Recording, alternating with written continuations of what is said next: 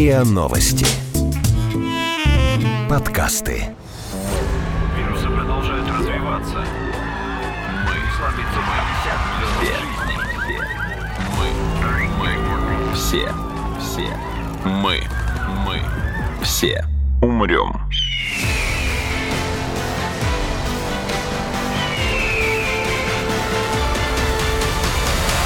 Мы все умрем.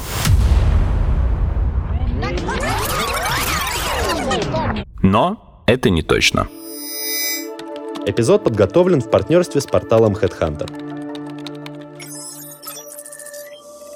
Здравствуйте! Это подкаст «Мы все умрем, но это не точно», где мы с научной точки зрения рассуждаем о том, что готовит Земле и людям обозримое будущее. Меня зовут Игорь Кривицкий, а в гостях у меня сегодня Алексей Андреевич Незнанов, старший научный сотрудник лаборатории интеллектуальных систем и структурного анализа НИУ ВШЭ. Здравствуйте. Добрый день.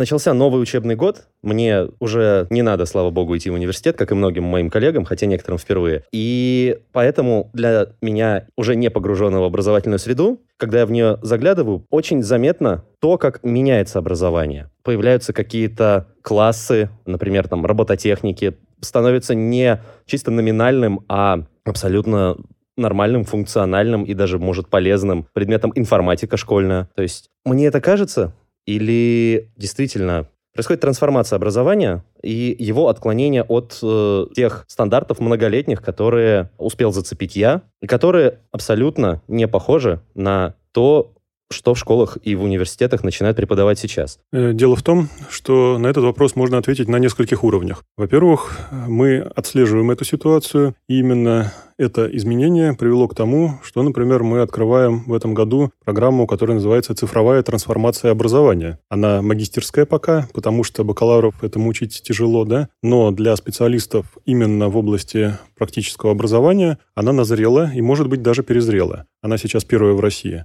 Что интересно, цифровая здесь синоним инновационная, и одновременно синоним нестандартное. Мы все, что сейчас не очень хорошо понимаем, очень любим называть цифровым. Еще несколько лет назад мы это называли нано, а теперь цифровым. У нас меняются синонимы, которые отвечают за инновационность как некий хайп. И дело в том, что не просто чему учим, меняется. А меняется еще как учим. То есть мы учим не только каким-то компетенциям, которые связаны с цифровой средой, но и саму систему, сам способ преподавания меняем под э, более как вы сказали, инновационный, так? Именно. Причем здесь инновации — это не столько инновации в том, что может делать человек, человек остается человеком, а в том, что вокруг него среда меняется, и изменение среды образует постоянный гнет.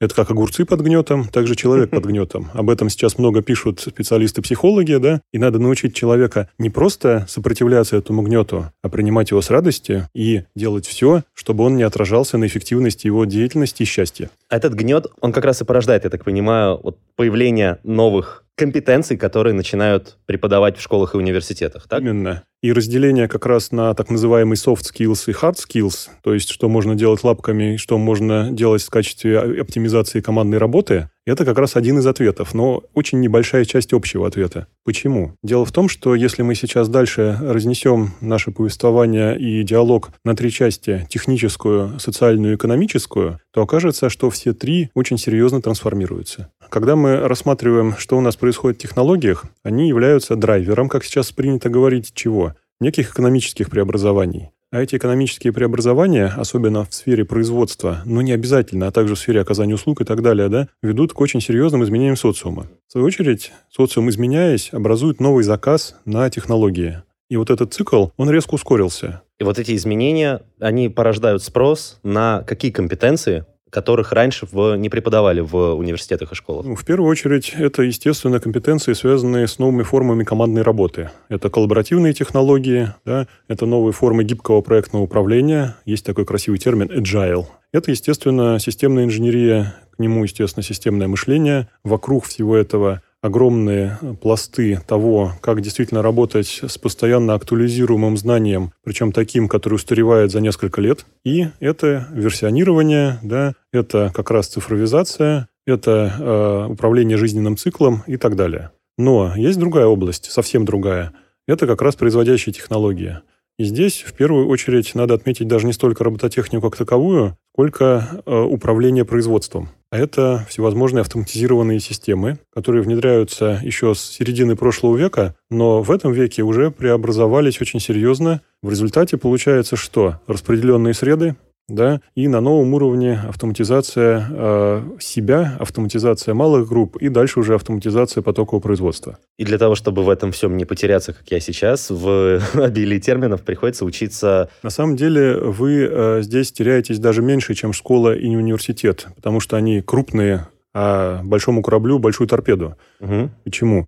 Традиции, наработанные процессы, эффективность. Школа сейчас имеет огромный просто э, такой разрыв, лакуну, гэп, да, между тем, что дает младшая школа, и треками, ведущими к конкретной деятельности в сфере экономики. То есть как раз производящим технологиям, услугам и так далее. Особенно страшно, что мы сейчас, да, когда школьник нас оканчивая младшую школу и получив базовые умения да, общаться и социализироваться, спрашивает, а вот я хочу стать космонавтом, что для этого нужно? Мы ему не можем ответить. А представляете, если он спросит что-нибудь, а я хочу стать, там, не знаю, тим-коучем. Мы такие, ой, а мы этого слова не слышали. Он, а я уже слышал. Что получается? У нас разорваны эти треки, и эти треки очень серьезно начали изменяться как раз в конце прошлого века, когда резко ускорился процесс изменения реальных рабочих групп. Как только у нас изменяются рабочие группы, изменяется и все, что вокруг. И именно поэтому да, сейчас многие говорят об изменении списков профессий, появлении новых профессий, устаревании старых, там, исчезновении и так далее, и так далее. А это все отражается на тех самых треках. О том, как э, образование современное отстает от э, трендов социально-экономических, мне дал очень интересный комментарий Марина Хадина, директор департамента HR-автоматизации компании HeadHunter. Ну, э, да, здесь вопрос в том, что, что мы, мы подразумеваем под компетенциями. Здесь получается, что с одной стороны есть история навыковая и история про знания и навыки в области. И здесь очевидно, что весь институт образования достаточно сильно отстает, потому что бизнес и реальный сектор, он использует самые передовые там по возможности технологии, и пока эти технологии э, уляжутся в методологии и перейдут в в учебники и методические пособия пройдет там еще десятилетие. Поэтому там навыковое образование абсолютно точно отстает. И в этом смысле сложилась уже давно практика, когда при вузах, при техникумах прикреплены различные предприятия, работодатели, которые там предлагают практику либо совместные кафедры для того, чтобы самые свежие э, практики использовать в освоении той или иной профессии. То есть здесь этот сегмент, вот он в таком виде есть, что да, образование достаточно сильно уже давно отстает, и вот такое компромиссное образование, совместные предприятия учебного заведения и компании работодателя создаются для того, чтобы это компенсировать.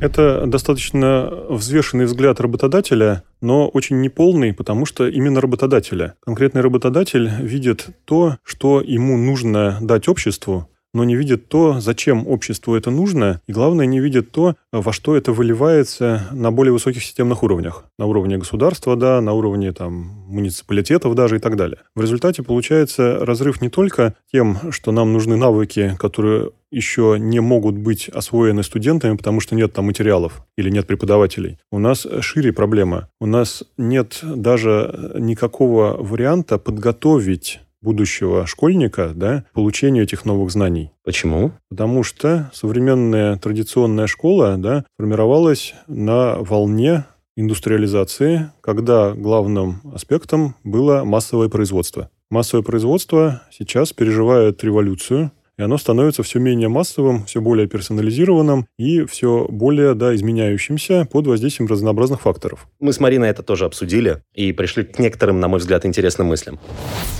Ну, смотрите, здесь, э, да, я поняла, оба примера и обе тенденции имеют место быть. То есть и там продукты в очень узкой нише, и наоборот, продукты достаточно с широким охватом. Это исключительно тактика вывода продукта на рынок и, в принципе, потребность в этом продукте. Новые технологии, они позволяют хорошо сегментировать аудиторию. Например, современные цифровизация, то, что мы все с вами находимся в социальных сетях, позволяют маркетологам маркетологам достаточно хорошо понимать, что мы с вами любим, что нет, какие решения мы принимаем. И они позволяют очень четко идентифицировать наши потребности и предлагать различные продукты в соответствии с ними. Поэтому то, что мы замечаем, какие-то продукты, они, скажем так, более точечно направлены на определенный сегмент аудитории, это лишь следствие того, что, в принципе, такая возможность, она больше появилась с точки зрения технологий. То есть это технологии сегментирования и таргетинга, а, да, то есть когда мы понимаем, кто наша аудитория, причем не просто на основе наших домыслов, а на основе данных из онлайна. И именно на эту аудиторию направляем свою коммуникацию о своем продукте. Я а, просто к тому, что эти тренды могут быть, э, ну, не полным, но хотя бы частичным решением проблемы, когда, вот,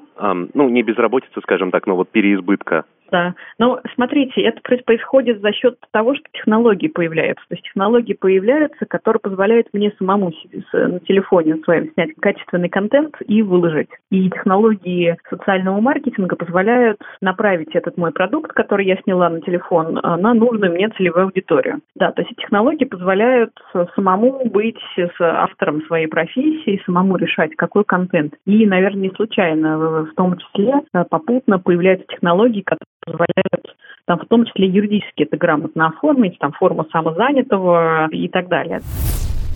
А можно я замечу, что э, есть специальное название, оно наверняка будет интересно слушателям. Почему? Потому что у нас есть термин consumer и э, консюмеризм. Потребительство. Как идеология. Так. А есть уже новая и очень важная с точки зрения изменения социума методология, которая называется просюмеризм. Что это такое? И, соответственно, prosumer угу как тот, кто не только потребляет, но и может сам один произвести. А если просюмеры объединяются в небольшую команду, они начинают производить намного больше. А, продюсер плюс consumer. Именно. Ага. А я даже вспоминаю, что я знаю этот термин. Да, и более того, как только мы говорим о том, что э, есть разнонаправленные тенденции в экономической жизни, да, еще надо сказать обязательно про экономику внимания. Дело в том, что современный маркетинг настолько развился, да, что очень часто э, большая часть затрат на Э, доведение продукта до конечного потребителя – это не его производство, а маркетинговые усилия. В результате, если сейчас мы говорим про маркетинг 3.0, который уже не только персонализированный, но еще и контекстно зависимый, то там все совсем печально. Мы не можем этому полноценно сопротивляться, и нужно тоже учиться жить в этой новой среде. А самое важное, что маркетологи говорят абсолютно точно, что мы готовы к тому, что поставлять конкретный товар конкретному потребителю в конкретное время. Но, тем не менее, понять, во что реально обходится обществу производство, доведение до потребителя и потом потребление, нужно. Учит этому школа? Нет. Университет? Изредка. Только очень специализированный университет, да, который выпускает определенные специальности. А эти специальности тоже могут попасть в список специальностей, которые исчезнут через 10 лет. Вот как раз об этом. Мы все умрем.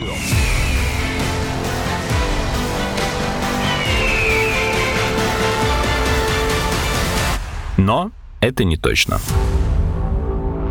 Смотрите, то есть мы с вами обозначили существующий разрыв между образованием, между производством, в общем, большой разрыв между тем, что востребовано сейчас на рынке труда, ну и, в принципе, какие компетенции сегодня нужны, тем, какие компетенции производятся и тем, какие будут востребованы в будущем. Мне кажется, или эта ситуация прямо сейчас уже начинает, ну, в ближайшем будущем точно приведет к переизбытку кадров к слишком большому количеству людей с невостребованными компетенциями. Причем сейчас, в ближайшее время, это будут люди с какими-то вот новыми компетенциями, которые сейчас как раз начинают вот расти в спросе, то, о чем мы с вами уже успели поговорить, там, soft skills, компи- mm-hmm. IT-навыки, но производство не успеет перестроиться под них. А потом, спустя какое-то время, производство под них перестроится, они найдут себе работу, но станут не нужны люди с более, скажем так, старым, более традиционным, консервативным набором компетенций. На самом деле все еще хуже. Это уже кризис, и как раз мы э, на его волне несемся. Почему? Потому что сейчас очень велика скрытая безработица. Ага. Уже. Да? Ее по-разному совершенно оценивают. К сожалению, здесь я не профессионал, но я просто читаю соответствующие материалы в исходниках и вижу, да, что в России, например,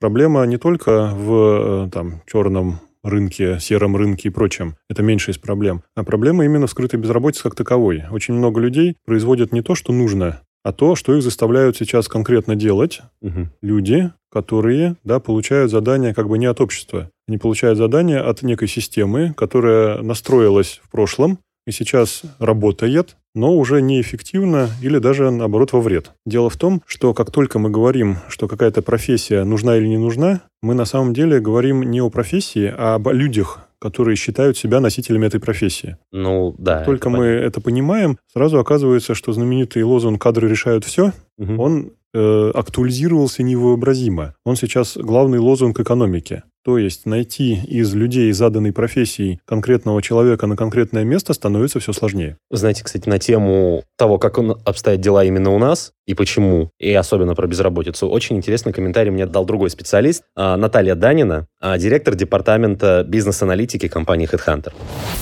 А, если говорить про текущее состояние рынка труда с точки зрения безработицы, то она в России экстремально низкая. Это ситуация, в которой мы уже довольно давно находимся, и пока нет особых предпосылок, что она э, переменится. Особенно безработица, особенно яркая безработица отсутствует в наиболее крупных городах, в Москве, Санкт-Петербурге и, и городах-миллионниках. То есть там практически там практически безработицы активно нет, она там стремится к отметкам, если не память не изменяет, даже меньше одного процента. Что интересно, реакция в России и в других западных странах рыночных на кризис, если мы говорим о них, да, что есть, если мы говорим о том, что может повлиять на, на рост безработицы не только с точки зрения каких-то глобальных технологических трендов, а текущих э, экономических реалий, экономические кризисы, они влияют на изменение безработицы. При этом реакция российского рынка труда на кризисы в сравнении с э, реакцией э, западных стран на безработицу, она очень разная. Так вот, если на Западе при а, неблагоприятных явлениях в экономике а, безработица резко растет, ну, естественно, да, предприятиям требуется меньше, экономике требуется меньше, снижается потребление, экономике требуется меньше людей, соответственно, бизнес а, определенным образом выплескивает людей на, наружу, на улицу, в принципе, сохранение среднего уровня заработной платы, то в России ситуация ровно обратная. А в России в, во всех кризисах, которые мы видели в, э, в, в, уже в рыночном рыночной, э, состоянии рыночной экономики а, не наблюдалось супер мощного а, роста безработицы, но мы видели довольно серьезное падение заработной платы. Так, если вспомнить, например, последний, скажем так, кризис конца 2014 года и 2015 год, то там безработица вообще, вообще фактически не, не была заметна. Но мы увидели во, во всех значимых, по всем значимым измерениям экономики, по регионам, по отраслям, по профессиям, там, исключением парочки профессий, очень, существенное снижение заработной платы в среднем, которое доходило до 15%. Это очень-очень много на самом деле, поскольку а, это то, что мы регистрировали, а очевидно кейсы а, за пределами этого, кейсы, кейсов за пределами статистики было значительно больше, они были наверняка существеннее. И а, эта история, она отчасти досталась нам из такого, из советского прошлого с таким социальным, скажем так, с мощным социальным наследием. А, не столько даже советского, да, сколько какой-то очень хитрой системы. Но здесь главное не даже в системности как таковой, а в том, что э, кадры, да, очень э, дифференцируются внутри профессий. То есть задачи, которые ставят перед профессионалом, э, который описывает себя некой профессией, например, там программист, да, они настолько разнообразные, что на конкретное место можно взять одного из ста, допустим, человек. А если смотреть на редкие профессии, то все еще хуже. Угу. Получается что? Что если университеты, например, выпускают там десятками тысяч каких-то специалистов, то дальше вопрос, кто из них, во-первых, пойдет работать по специальности, отдельный вопрос, да? А следующий из тех, кто пошел работать по специальности, какие конкретные позиции займет. У программистов, да, есть целый набор разных градаций по разным критериям, да, и классические там senior, да, middle june, это отнюдь не исчерпывающая классификация, что понятно, но их на самом деле очень много. Это и по технологиям, да, и по стекам, и по частям стеков, да, это и по разного вида интерфейсам с пользователя, и по платформам, и так далее, и так далее. Угу. И переподготовка внутри профессии, да, это очень серьезно, это огромные деньги. Отсюда как раз переподготовка и в других областях становится все дороже, что дополнительно актуализирует так называемую Long Life Learning, да, LLL, или э, обучение в течение всей жизни. Или непрерывное обучение. Век живи, век учись. Да, век живи, век учись становится все более и более актуальным лозунгом. Mm. То есть это э, сейчас речь идет о переквалификации кадров, да. получается. А переобучение всегда сложнее, чем обучение. Ну, это да, понятно. Ну, коллеги из HeadHunter дали и на эту тему, кстати, тоже интересный комментарий. На этом фоне вот созрел другой вопрос. А что делать, э, да. э, ну, наоборот, боль специалистам, которые, ну, собственно, уже специалистам, то есть людям, которые много лет в сфере, которые четко определились, там, однозначно наработали некий пул навыков, а он вот в какой-то момент, э, ну, либо перестает быть, перестает быть востребованным, либо, ну, исчезает в рабочее место в связи с сокращением их из-за, э, да по каким угодно причинам. Да, рецепт достаточно прост. Вы говорите, что делать людям, которые четко уже определились и освоили свою профессию. Вот в нашем современном мире нельзя четко определиться. Все меняется. Поэтому нужно это четкое определение менять и открыться к тому, чтобы изучить, а какие новые тенденции в моих профессиях есть, для того, чтобы осваивать. То есть навык э, новой технологии, освоение новой технологии, любознательности в этом направлении – это навык, который там, номер один нужен всем, кто сейчас работает в какой-либо профессии. Для того, чтобы не устареть да, и не, не оказаться неудел. Это первое. И второй спектр, такая вторая часть рецепта – это э, подтягивать свои так называемые soft skills, про которые я говорила. Mm-hmm, да, а, это вы говорили, это я помню. Да.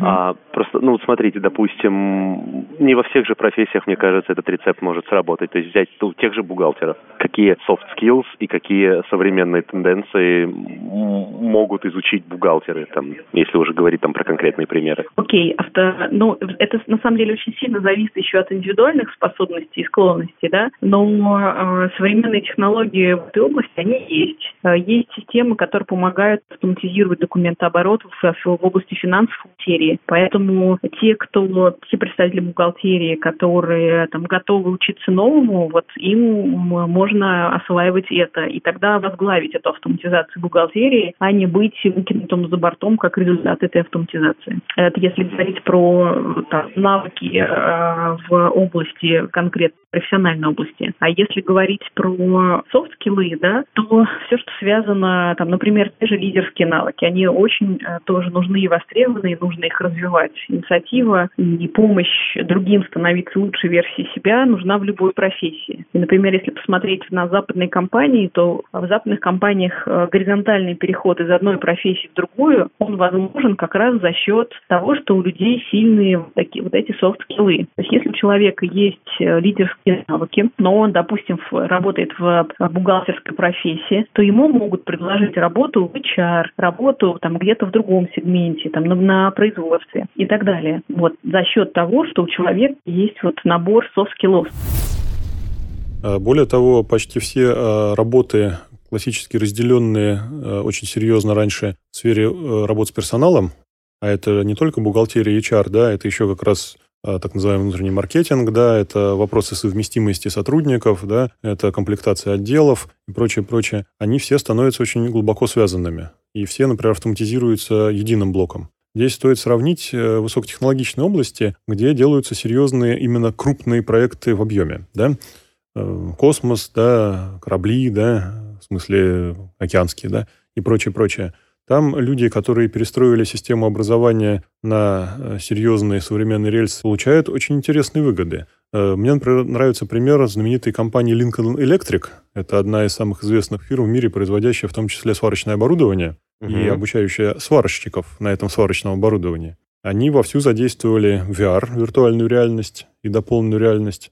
И, например, их знаменитая станция VRTech 360, да, и следующее поколение, да, это удивительная штука. И в итоге, когда у тебя как раз э, шлем, имитирующий оборудование сварщика, да, электрод в руках, и ты делаешь все, что делает нормальный сварщик – а компьютер тебе подсказывает, под каким углом нужно поставить твой электрод, а как раз методист, который это все видит, говорит, что ты на самом деле шов не так хорошо ведешь, и все это можно делать онлайн. И самое главное, о чем многие забывают, что вот эти технологии, например, они обеспечивают очень легкий потом переход к новым формам хозяйствования. Каким? Здесь мы учим сварщика, который сам берет в лапку электрод, а потом мы берем робота, даем ему в лапку электрод, а человека, управляющего роботом, сажаем в другом конце земного шара. И вот как раз еще один момент. А, роботы и технологии, которые заменяют людей на работе. Ну, то есть, рассматривая тот же самый пример со сварщиком. Если раньше нужно было несколько человек, которые, ну, до этого сами учились, нужно было несколько человек для того, чтобы обучить нового специалиста. А сейчас, окей, нужен один специалист, который контролирует его работу в виртуальной реальности. То есть уже сокращение количества людей, которые задействованы в этом процессе. А в будущем, как вы говорите, это будет делать роботы, им будет управлять один единственный человек. Просто воронка такая, в которую исчезают кадры. А точнее, не кадры, а рабочие места. Как бы все говорят о том, что есть тренд к тому, что технологии заменяют людей в таких более рутинных рабочих процессах, а, взять те же самые беспилотные автомобили вместо таксистов. Вопрос в том, насколько это серьезный тренд и насколько обоснованы и близки к реальности вот эти вот крики о том, что роботы и технологии отнимают у людей работу? Ну, тренд на лицо. Крики есть. Причем крики все страшнее и страшнее с каждым годом от оценки, которая мне казалась вполне логичной, что исчезнет за следующие 20 лет 40% специальностей, мы уже видим переход к крикам о том, что за следующие 10 лет исчезнет 70% специальностей. А вот да. насколько эти крики близки к реальности? Э, дело в том, что мне кажется, что есть, во-первых, пул специальностей, ну, не кажется, э, я с коллегами серьезно смотрел, что есть пул специальностей, которые касаются отношений человек-человек, и там э, внедрение робототехники затруднено тем, что мы до сих пор не понимаем, как себя ведет человек во многих случаях, и другому человеку проще. Теория разума, да, mind theory никуда не деется. И в результате это очень большой реально пул, большой номенкла... большая номенклатура, и здесь вряд ли произойдут серьезные подвижки. Но, с другой стороны, э, наибольшее количество работающих, да, они заняты действительно в областях, э, связанных с перекладыванием бумажек, в кавычках, угу. или то, что по-английски называется чун, производством всякой фигни. Вот. И, словом, русским фигня лучше все переводить, но может это выразить потом. А в принципе чун, да, это непроизводительные затраты, которые заставляют людей, связанных с вами на производстве, в свою очередь тоже делать непроизводительные затраты. Особенно это интересно в связи с тем, что появляются хорошие методологии там, совместной деятельности, коллаборативные технологии, появляется возможность многие вещи э, как раз э, роботизировать в данном случае, в кавычках, но этим мало пользуются, потому что иначе куда девать э, персонал. Эпизод подготовлен в партнерстве с порталом Headhunter.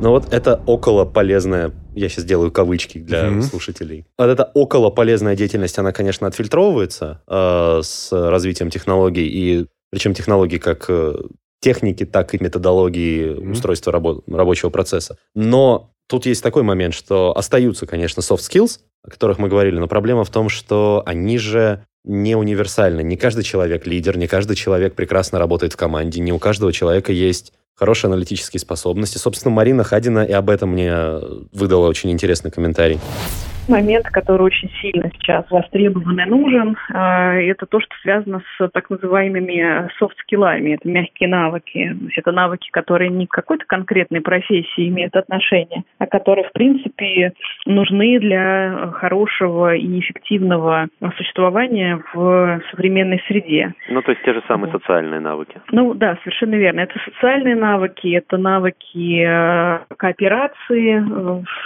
это сейчас модное слово такое используют эмоциональный интеллект, который позволяет хорошо понимать друг друга.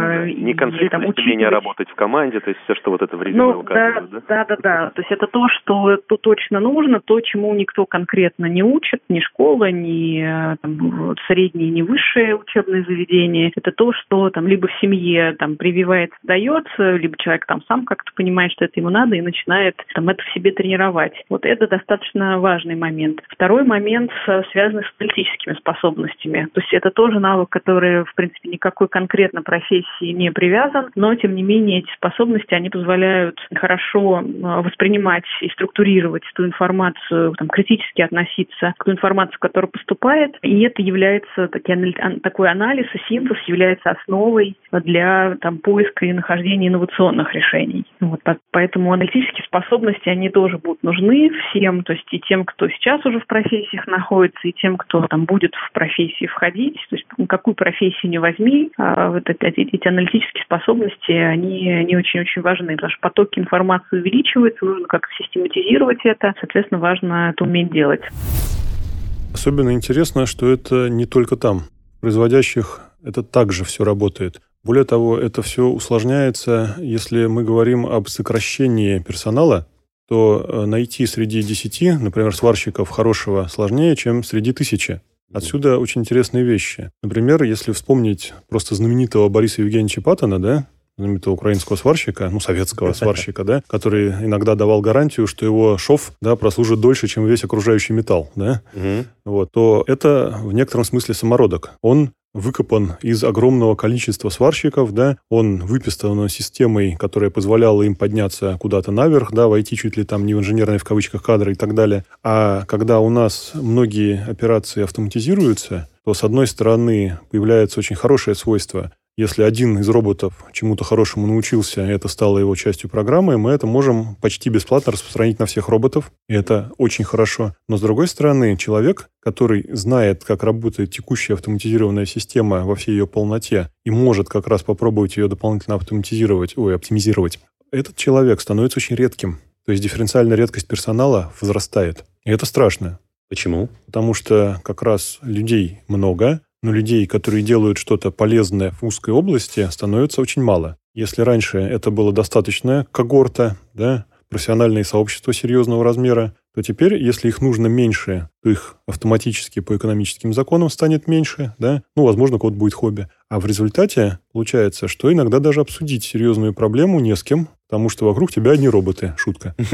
Что делать? Снижать требования к кандидатам? Именно так и происходит. Сейчас теперь э, знаменитое понятие да, испытательного срока приобрело очень интересные черты. Сейчас на испытательном сроке не столько проверяют э, э, твою конкретную классификацию в конкретной профессии, сколько проверяют совпадение твоих компетенций с нужными в конкретном там проекте, процессе и прочем, с учетом того, что придется перебрать очень много людей, у которых невозможно никаким образом по резюме, по тестам и еще как-то определить эти компетенции. И здесь не только про soft skills. Здесь скорее именно про харды, те самые умения делать лапками, умения на кончиках пальцев. Почему? Умений все больше разнообразных, и главное, все эти умения требуют очень серьезной поддержки инструментам. Если раньше э, артель плотников топорами делала дом, угу. то теперь а сейчас артель человек, управляющих, да, ну, журналистов вообще ужас-ужас, да, а даже артель, так сказать, управляющая набором роботов, строящих дом, да, это огромная номенклатура инструментов, технологий, запчастей,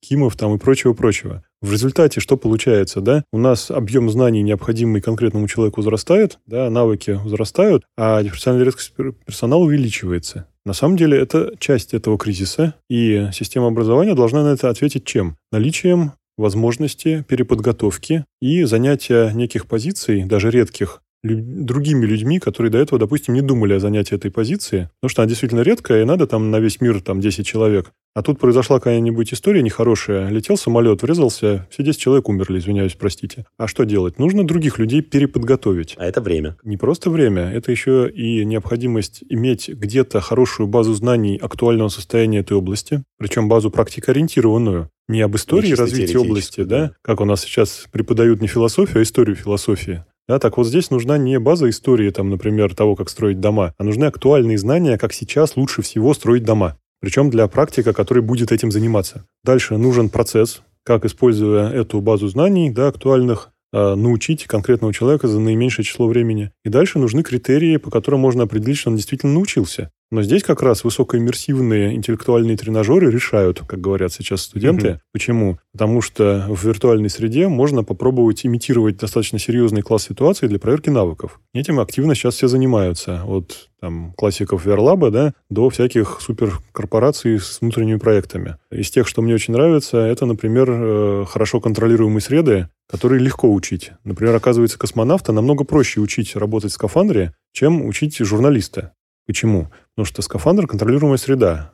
Вы одеваете на Земле человека в скафандр, вешаете его на специальный подвес, на шлем проецируете картинку и почти как в космосе. А у журналиста огромное разнообразие всевозможных интересных событий с разными людьми в разных контекстах. И это все сымитировать намного сложнее, казалось бы, да? Вы сейчас просто очень, очень забавно попали этим примером, потому что мы сделали, мы, журналисты, вот здесь в РИА Новости, у себя сделали недавно виртуальный проект, я разгибаю пальцы, это уже второй, про то, как будет выглядеть лунная станция будущего, где пользователь сможет быть космонавтом. Я разогнул третий палец, и все три аспекты, которые вы сейчас упомянули, просто сюда забавно срослись. Особенно интересно в этом то, что э, предиктивное э, моделирование образовательных ситуаций – это как раз еще одна очень серьезная вещь, четвертая уже, и мы ее тоже загнем, да? Да. Почему? Потому что э, нужно учить не только тому, что есть сейчас, но что будет скоро. Ну, вот, а да. лунная станция сейчас обсуждается, да? Причем, как и орбитальная станция на Луне, э, Lunar Gateway, да? Мгм. И э, то, какие у нее будут контуры, можно в виртуальной среде сделать. Это очень поможет тем, кто э, захочет переориентироваться как раз. Мы все умрем.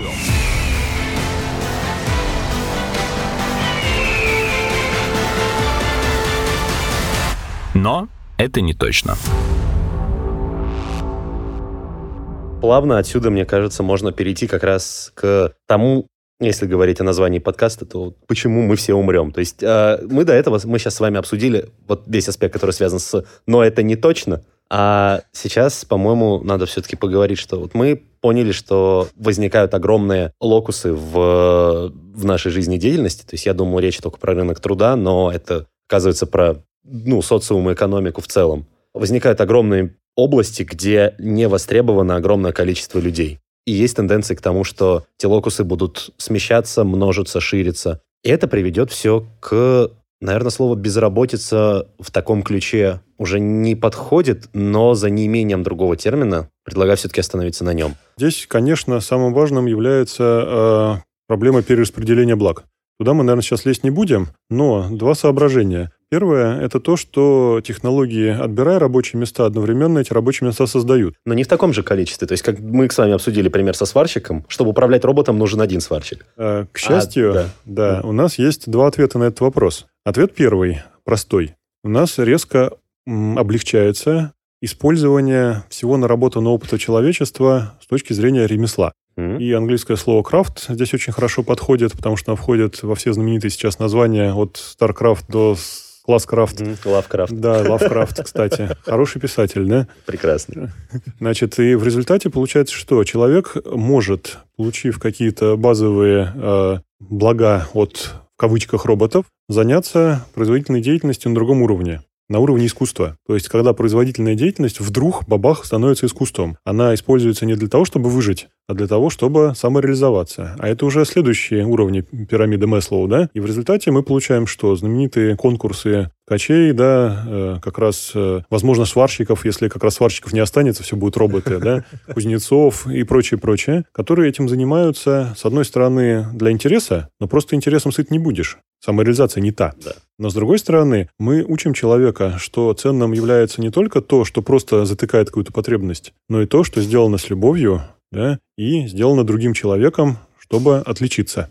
А люди всегда смогут найти то, чем их изделия отличаются, и в том числе в лучшую сторону. Но и тут есть загвоздка. Вы сами рассказывали мне, правда, в рамках другого подкаста. А, нет, вру, это был все еще «Мы все умрем», но это не точно, просто выпуск в старом формате. Мгм. Выпуск про искусственный интеллект. И вы мне там рассказывали, что сегодня роботы в широком понимании учатся и творчеству тоже в широком понимании. Но и в понимании искусства, более узком в том числе, догоняют, а местами перегоняют э, обычных людей. Да, здесь как раз вторая часть вопроса. Вы очень точно заметили, что как только у нас искусственный интеллект э, в целом начинает использоваться в креативной деятельности, то он нам может рисовать картины и сочинять музыку не хуже человека. Это уже доказано, да, в том числе продажами на аукционах. А что можно сказать о человеке-творце, да, в сравнении с искусственным интеллектом-творцом? Очень просто. Дело в том, что с человеком-творцом можно поговорить как с человеком-творцом. Искусственным интеллектом, который произвел нам, например, какую-то музыку, нельзя поговорить как с человеком-творцом. Это огромная разница. Почему? Потому что поддержать соответствующий дискурс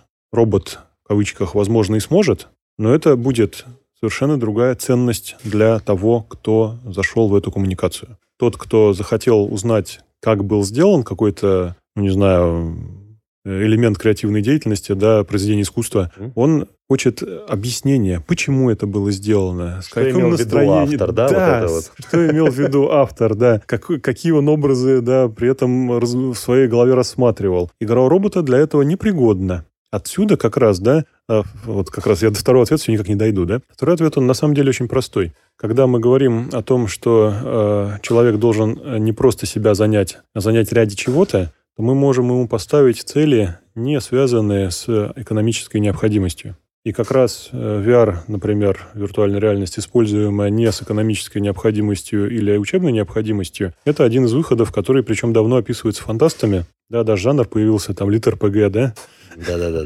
И э, в результате, да, это хоть и э, некий суррогат реальной экономической деятельности, но зато с точки зрения ответственности это очень хорошо для того, кто этим занят. Ответственности нет, то есть можно воспроизвести все стандартные свойства производящей деятельности без ответственности. Но и без, без итогового продукта какого-то. Да, но продукт, тем не менее, может быть. И, например, сам по себе процесс этой деятельности может быть замечательным продуктом. Э, сейчас распространены стримы игровые. Да. Что в них привлекает?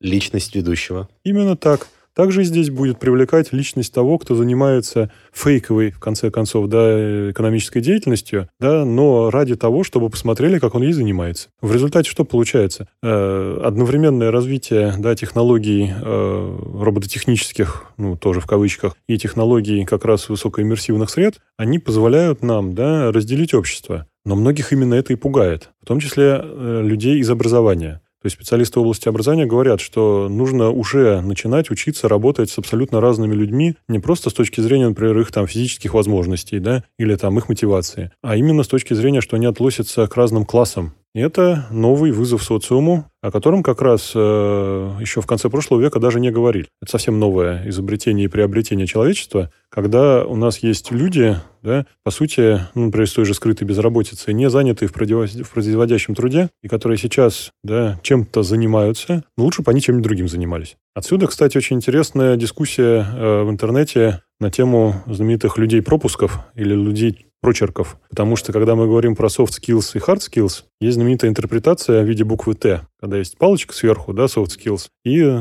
значит, опора hard skills. То есть, что делает лапками, и, значит, как себя чувствует в команде, социализируется и прочее, прочее. В результате появляются люди, у которых нет hard skills, которые ничего не умеют делать лапками. Они, как им и говорили, активно развивают необходимые сейчас soft skills развивают, развивают, развивают, потом с ними идут и пытаются работать. И оказывается, что если у них нет реальной экспертизы да, в hard skills каких-то, то они могут вредить, а не помогать, в том числе в рамках каких-то проектных работ. И люди-прочерк — это еще хорошо сказано. На самом деле намного обиднее, если их называть людьми минус, которые реально мешают работе коллектива, да, говоря, а давайте мы перестроим работу вот так-то, вот так-то. Если бы они обладали hard skills, они бы поняли, что это невозможно. Например, противоречит физике, противоречит химии или еще чем-нибудь противоречит. А поскольку у них только soft skills, и они говорят, что нет физики, нет химии, есть социум, и люди в нем, и каждая это великая индивидуальность, то они начинают перестраивать процесс, перестраивают, процесс становится другой, он даже более веселый, возможно, симпатичный. Только менее продуктивный. Да, но либо менее продуктивный, либо приводящий к каким-то парадоксам с точки зрения как раз физики и не работающий. Эпизод подготовлен в партнерстве с порталом Headhunter.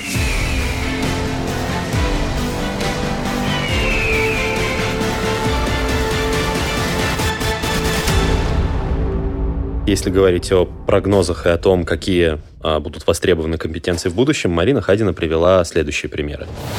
Много разных, а, там есть футуристических прогнозов, разные люди пытаются предсказывать, что будет. То есть очевидно, что все, что связано с технологией, с автоматизацией, то есть со сферой IT, там будет долгое время на коне. Возможно, это прекратится и завершится тем, что IT сами себя автоматизируют, вот, но это такой будет бесконечный, бесконечный процесс автоматизации самих себя в итоге. Вот, это то, что очевидно там будет через 5-10 лет и так далее.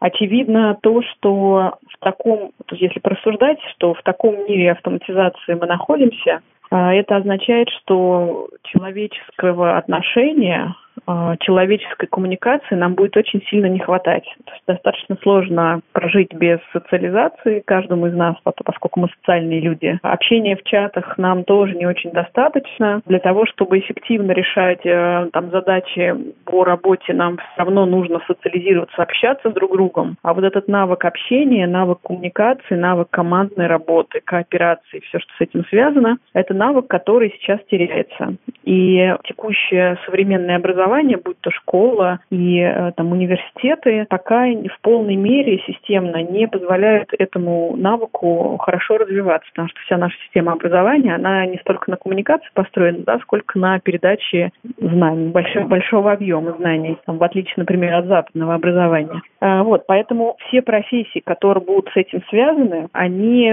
будут востребованы. И вот эта вот такая изолированность человека из-за большого объема технологий, она простимулирует еще больше спрос на там, различные социальные услуги, э, психосоциальные услуги, например, психология, психотерапия, коучинг, а, будут больше востребованы как раз для того, чтобы вот эту психологическую составляющую, как человек живет в мире технологий, как он общается и взаимодействует друг с другом, там нужно будет это компенсировать, там одиночество среди роботов, и все, что с этим связано. Вот это такой момент. Потом момент, связанный с технологиями вокруг нашего с вами пространства. Как мы существуем в этих технологиях, нам не хватает. Мы живем ну, и концентрируемся все вокруг мегаполисов. Нужна такая среда, которая будет там, условно назовем ее эргономичной, экологичной для нас, поэтому все, что связано с озеленением, эргономикой удобной, чтобы мы не чувствовали себя, опять же, среди робот, роботов и стекла, там будет развиваться эта сфера, там, назовем ее так, дизайна, ландшафтного дизайна. Там, ну и, в принципе, урбанистика, потому что Ур- это же урбанистика, да, красоты, да. но и как бы, ну, комфорта логистического, например. Да, совершенно верно. Угу. Более того, сейчас э, урбанистика разделилась на несколько серьезных направлений, одним из которых является так называемый включенный город, да, ну, по-разному переводят. Когда мы говорим о том, что частью города становятся автоматизированные системы, причем мобильные, и с ними надо уметь сосуществовать. А серьезный пласт новых не просто профессий, но и куча должностей в муниципалитетах и так далее. Кстати, а самое интересное, что когда мы говорим, что учить этим вещам надо, мы забываем, что э, чтобы им научить, нужен очень хороший базовый уровень. И если мы вспомним самое начало разговора и э, то, что опять начали обращаться к физике, математике и прочим, то есть знаменитая аббревиатура STEM. Science, Technology, Engineering, Mathematics, да? Значит, и там на первом месте стоит Science. И дело в том, что сейчас очень серьезной проблемой на стыке э, школы и университета является научение научному методу. То есть развитие аналитических каких-то навыков и, и синтетических. Информации. То есть никогда нельзя ограничиваться аналитикой. Надо еще обязательно синтез. Анализировать и уметь это да, что-то скреативить на основе этого анализа, то есть синтезировать. В результате получается, что нужно критическое мышление, да, дальше лучше системное мышление, но дальше еще нужен тот самый научный метод, чтобы уметь не просто исследовать, а исследовать это правильно. А сейчас еще одним очень интересным аспектом э, проблем в образовании является разделение исследователей и ученых. А ученые, Для человека далекого от этой области, да, может быть странно, да? А как же, вот мы говорили раньше, что ученые, они что-то исследуют. Я так понимаю, что ученые — это более теоретический аспект, в то время как исследователь — это тот, кто пытается то, что нашел ученый, как-то приложить к реальности, так? Э, скорее, не совсем. Э, дело в том, что так же, как, например, специалист — это тот, кто что-то умеет делать, а профессионал — это тот, кто за это получает деньги, также и здесь исследователь — это может быть должностью, да? В корпорациях у нас огромное количество исследователей, да, в специальных исследовательских подразделениях. Но многие ли из них являются учеными в смысле превращения знания, да, его формализации, актуализации и выдачи другим людям? Ну, вряд ли. А кризис этот налицо тоже, как одна из частей кризиса общего, который мы обсуждаем. И одним из э, таких интересных телодвижений стало появление гражданской науки, citizen science когда наукой стали заниматься не профессиональные, в кавычках, исследователи, да, а неопределенный круг лиц в рамках проектов, которые напоминают краудсорсинг, краудфардинг и прочий крауд от э, слова «толпа». Ну да. То есть давайте толпой навалимся, что-то интересное сделаем. Почему? Количество перерастает в качество? Да, количество может перерасти в качество, если придерживаться некой хорошей научной методологии. То есть если человеку при вхождении в какой-то проект да, объяснить некоторые базовые постулаты и сказать, что вот это делать нельзя, а вот это можно, а потом иметь некий мониторинг, а вот здесь как раз автоматизация очень сильно помогает, а коллаборативные технологии резко снижают накладные расходы, то потом можно получить от множества этих людей отдачу. Что самое интересное, да, Китайская Народная Республика на этом получала очень серьезные преимущества, ну, правда, до тех пор, пока не, другие там вещи не случились. И как раз э, знаменитая фраза про 100 китайцев, она имеет место быть в реальности. То есть, действительно, взяв 100 PhD-шников, можно сделать интересные вещи, если уметь им распределять задачи. Ну, в общем и целом, если резюмировать, у меня такая картинка вырисовывается. То есть, да, есть э, кризис кадров, одновременно в каких-то областях кризис перепроизводства людей с определенными компетенциями, в каких-то, наоборот, голод. И да, он, э, согласно некоторым прогнозам, будет шириться, но это не будет катастрофой, потому что, во-первых, всегда остается э, возможность переквалификации, во-вторых, система образования медленно, но начинает перестраиваться под современные нужды и начнет залатывать вот эти дыры э, в тех местах, где не достает людей с определенными навыками. И в-третьих, э, будет возрастать потребность в тех навыках, которые у людей э, скажем так, с большей вероятностью развиты, а именно социальные навыки общения, навыки командной работы, то есть то, что у человека существует от природы. Ну, по первому пункту абсолютно точно, но мы не можем предсказать сейчас качественно, да, когда текущий кризис перерастет в катастрофу. Угу. И перерастет ли вообще.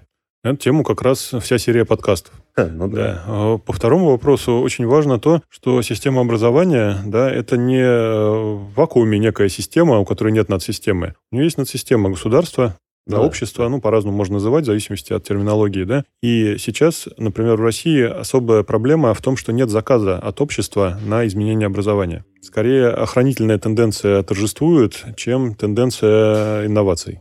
Нет, подождите, почему? Потому Тенденция что инноваций у нас очень-очень насаживается так э, активно, по крайней мере, в медийном пространстве. Это не так. Дело в том, что назвать что-то инновацией, это не есть э, продемонстрировать инновационность. То есть, сказав, что у нас изменилась э, федеральная программа и теперь называется не электронная Россия, а цифровая Россия, это ничего не значит, кроме смены названия. То же самое, если мы говорим, что у нас теперь цифровая трансформация образования, то, извиняюсь, вот там, допустим, извиняюсь, одной там нашей программы магистратуры в НИУШЕ, да, абсолютно недостаточно для того, чтобы серьезно сдвинуть системно, да, ситуацию с какой-то точки и, главное, привести в какую-то точку. Потому что нужно сообщество профессионалов, нужны обсуждения, нужны не просто методологии, там, перенесенные откуда-то, в кавычках, Запада, а нужны наши решения, которые на нашей почве хорошо работают, а совпадают с доказательной образовательной политикой по уровню доказательности, и, главное, приветствуются обществом, и показали, что можно да, перейти через этот кризис, не свалившись в катастрофу.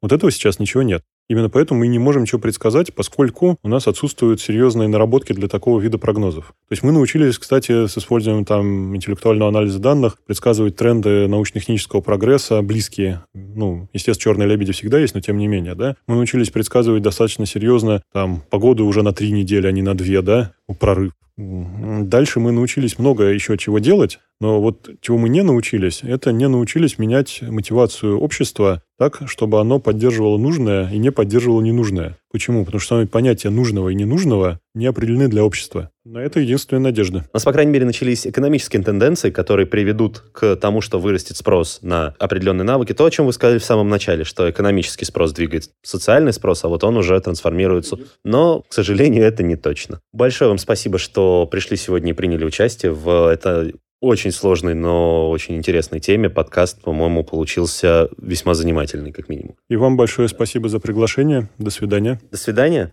Это был подкаст «Мы все умрем, но это не точно». Подписывайтесь на наш подкаст на сайте ria.ru, в приложениях подкаст, в App Store и CastBox. Заходите, смотрите в Instagram ria, нижнее подчеркивание, подкаст и присылайте свои вопросы на подкаст собакариан.ру.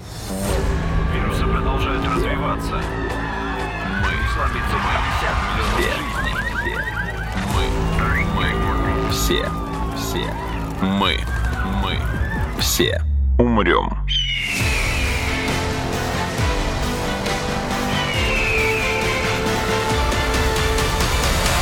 Мы все умрем.